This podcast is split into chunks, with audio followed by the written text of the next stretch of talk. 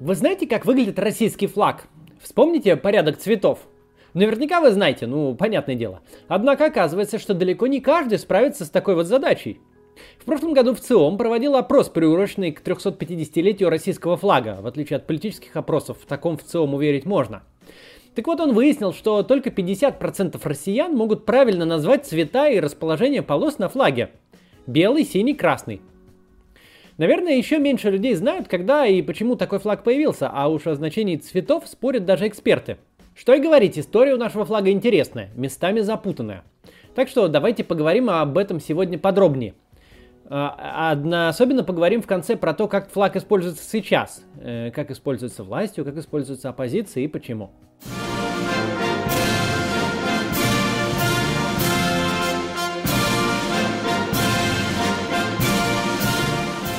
Историю именно государственного флага принято отсчитывать с 1668 года.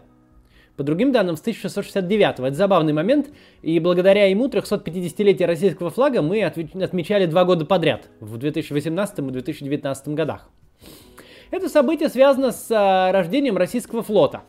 По приказу царя Алексея Михайловича голландцы построили первый русский военный корабль «Орел», Капитан Орла сказал царю, что на кораблях принято поднимать флаг той страны, которой он принадлежит. Но у России не было флага, поэтому Алексей Михайлович посоветовался с приближенными и спросил совета у инженеров и капитана. Те рассказали, что в их стране, Голландии, на кораблях поднимают флаг с тремя горизонтальными полосами равной ширины. Красный сверху, белый посередине и синий внизу. Эти три цвета и взяли для флага корабля «Орел», Правда, точно сказать, как он выглядел, никто не может, но по наиболее распространенной версии он состоял из трех полос – белый, синий и красный. А посередине был вшит орел. Ни тогда, ни позже, ни сейчас какой-то официальной версии, что означают эти цвета, не было. В одной из самых популярных трактовок белый цвет символизирует свободу, синий цвет э, Богородицы, красный – символ державности. Иногда еще эти цвета соотносятся с историческими областями Российской империи – Белый – Белая Русь, синий – Малая Русь и красный – Великая Русь. Это объяснение основано на полном титуле царей и потом императоров. Государь всея Великая и Малая и Белая России. Традицию отца продолжил Петр I. В 1693 году на яхте «Святой Петр» он поднял так называемый флаг царя Московского, тоже трехцветный, с орлом посередине. Сейчас этот флаг, тот самый оригинал, хранится в военно-морском музее в Петербурге – Сохранился и собственноручный рисунок Петра, где он изобразил этот трехцветный флаг. А ниже он сделал первый эскиз Андреевского флага. Как видите, косой Андреевский крест тоже нанесен на триколор. Чуть позже Андреевский флаг приобрел знакомый нам вид – голубой косой крест на белом фоне. Под этим флагом стали ходить военные корабли, а триколор остался для торгового флота. Но единого официального флага у России по-прежнему не было. Из-за этого периодически появлялись разные другие варианты. Тот же Петр I придумал еще так называемый Кейзер флаг, внешне похожий на флаг Великобритании. Он до сих пор используется во флоте в качестве гюйса, то есть э, носового флага. А в начале 18 века Петр утвердил э, еще один флаг – желтое полотнище с двухглавым черным орлом, который держит карты принадлежащих России морей. Его взяла за основу Елизавета Петровна, которая к своей коронации решила учредить государственное знамя Российской империи – это знамя использовали на торжественных мероприятиях все российские императоры, вплоть до Николая II. В процессе оно немного видоизменилось. Перед тем, как поговорим о флаге дальше и поймем, что с ним происходит сейчас, прервемся на короткую рекламу. Друзья, вы уже неоднократно слышали от меня про онлайн-школу Data Science и программирование Skill Factory. И, возможно, вас это заинтересовало, но вы пока не знаете, на кого пойти учиться в IT и кто сейчас востребован. Кажется, что это что-то для технарей, математиков и физиков. Непонятно, доступно ли это обычным людям. И у меня есть ответ на этот вопрос. Делюсь секретной ссылкой в описании. А теперь внимание, с 4 по 11 июля в Skill Factory пройдет бесплатный марафон. Профессии будущего. Кто будет востребован после кризиса. Четыре трансляции по самым топовым профессиям 2020 года с зарплатой от 100 тысяч рублей. Data Scientist, Full Stack разработчик на Python, Data Analyst и Product Manager. Спикеры – эксперты практики, которые работают в топовых компаниях и сами нанимают сотрудников. Они точно знают, какие специалисты будут востребованы и как устраиваться на лучшие позиции. Обязательно регистрируйтесь и приходите онлайн, будет интересно. Ссылка на регистрацию в описании к этому видео. Выберите свою профессию будущего и выйдите из кризиса востребованным специалистом. Вы знаете, что делать. Продолжим. Еще одну попытку придумать новый флаг России предпринял в 1858 году император Александр II. Точнее, инициатива исходила от геральдиста барона Кёне. К тому времени в России геральдика уже развилась в серьезную науку, и в Сенате даже был департамент Герольдии, где Кёне, собственно, и служил. Он предложил в качестве национального флага тоже триколор, только цвета взял другие. Черный, желтый и белый. Ну или черный, золотой и серебряный. Почему именно эти?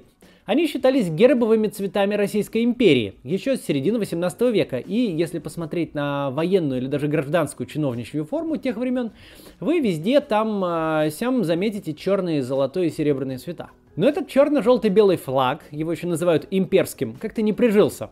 Слишком уж он напоминал людям флаг Австрии времен Габсбургов. Да и на торжественных э, мероприятиях смотрелся он мрачновато. При этом бело-сине-красный триколор тоже параллельно использовался. И в 1883 году Александр III все же закрепил статус государственного за бело-сине-красным флагом, а имперский флаг э, стал династическим флагом семьи Романовых. Но его все равно продолжали использовать на всяких торжественных мероприятиях. Окончательно этот вопрос закрыл в 1896 году Николай II, который повелел бело-сине-красный флаг во всех случаях использовать как национальный. Его коронация в том же году прошла со множеством бело-сине-красных флагов, драпировок. Участникам э, коронации раздавали бело-сине-красные нагрудные ленточки. Э, почетным гостям вручали памятные медали на бело-сине-красных лентах. И даже те самые кружки, из-за которых случилась давка на Ходынском поле, тоже были выполнены в этих цветах. В 1914 году появился еще один вариант триколора. К традиционным полосам добавили желтый квадрат с черным двуглавым орлом. Этот флаг символизировал единение царя с народом. Но просуществовал он недолго. Большевики, придя к власти, как мы знаем, яростно отринули все прошлое, включая государственную символику. И в 1918 году придумали собственный флаг – красное полотнище с надписью РСФСР, как бы славянским шрифтом. Ну а дальше был образован СССР, новое государство, которому нужен был новый символ. Им стал красный флаг с серпом и молотом, так хорошо знакомый всем, кто застал Советский Союз. Он просуществовал как государственный флаг нашей страны с 1924 по 1991 год. В 1945 один из вариантов Красного Знамени был водружен над Рейхстагом. Позже он получил официальный статус Знамени Победы и считается символом победы советского народа и его вооруженных сил над фашистской Германией в Великой Отечественной войне. Теперь-то мы знаем, что на самом деле на Рейхстаге было несколько знамен, но официальное Знамя Победы выглядит так – оно сейчас хранится в Музее вооруженных сил, а на парад выносят э, его копию. Исторический российский триколор и Андреевский флаг тоже использовались во время Великой Отечественной войны, но уже антисоветскими русскими национальными формированиями, в частности, русской освободительной армии генерала Власова. Из-за этого потом, когда начались разговоры о возвращении триколора в качестве государственного флага России, некоторые выступали резко против, потому что нельзя же использовать флаг предателя Власова. Но они остались в меньшинстве – все же 300-летняя честная история перевесила краткий позорный эпизод. К концу существования Советского Союза в перестройку бело-синий-красный флаг снова вспомнили. Его стали использовать участники демократического движения, выступавшие против засилия коммунистической партии. Очень скоро этот флаг стал восприниматься как символ демократических перемен. Они очень активно происходили в обществе в те года. В 1990-м на матче за звание чемпиона мира по шахматам Гарри Каспаров – который тогда занимался уже политикой, выступал под трехцветным флагом, тогда как его соперник Анатолий Карпов под флагом СССР.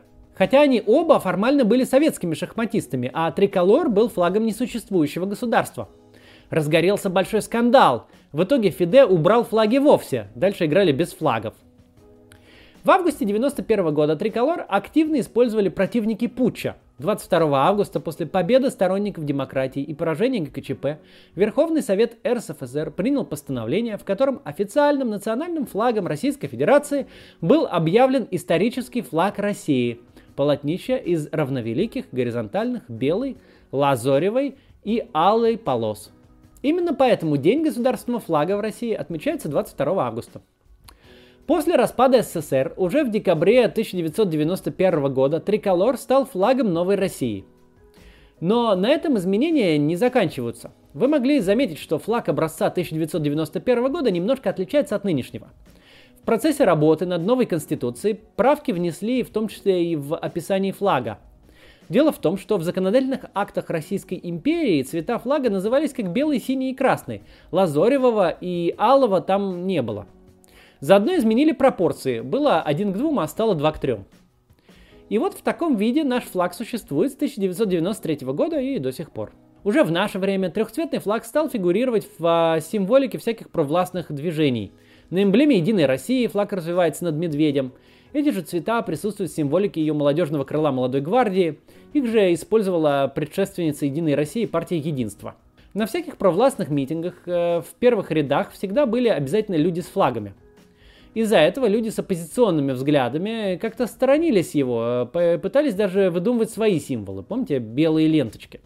Это хороший символ, на самом деле, я им пользовался, но все равно это не флаг. Если посмотреть на фото 2011-2012 годов, самый разгар протестного движения, то трехцветных флагов там немного, практически не было. Сторонником использования российского флага на митингах оппозиции всегда был Борис Немцов. Но слушали его не очень-то. Он мечтал провести огромный митинг под стенами Кремля под российскими флагами. Борис Немцов был убит 27 февраля 2015 года. Через два дня после его смерти состоялся марш его памяти, который получился как раз таким, каким Немцов всегда хотел видеть митинг оппозиции. Под российскими триколорами недалеко от стен Кремля. С тех пор отношение к флагу стало меняться. Его всегда используют на оппозиционных митингах, а на маршах Немцова с российским флагом вообще все – на последнем марше мы сделали и пронесли 50-метровый флаг. Выглядело это вот так. Это наш российский флаг, а Россия это мы. И раз мы хотим сделать ее лучше, свободнее, справедливее, то этот символ как нельзя лучше нам подходит. Мне больше нравится наш флаг, который был с 91 по 93 год. Я считаю, что именно он символ демократической борьбы, поэтому изготовил для себя такой флаг. Вот он. Когда начинают работать наши избирательные штабы, мы его ставим в главную комнату или вешаем на здание, если это возможно, на улицу повесить. А когда штаба нет, флаг лежит у меня дома. Ну или стоит, вот так как сейчас. Думаю, он стал бы хорошим символом оппозиционного движения. Ведь флаг очень похож на текущий государственный и сразу считывается. То есть идея о том, что Россия это мы, тут сохраняется. Но для знакомых с вопросом тут сразу понятно, что хочется сказать и почему. Но наш обычный флаг тоже отличный символ оппозиции. В общем, вот такой рассказ о нашем флаге сегодня. До завтра.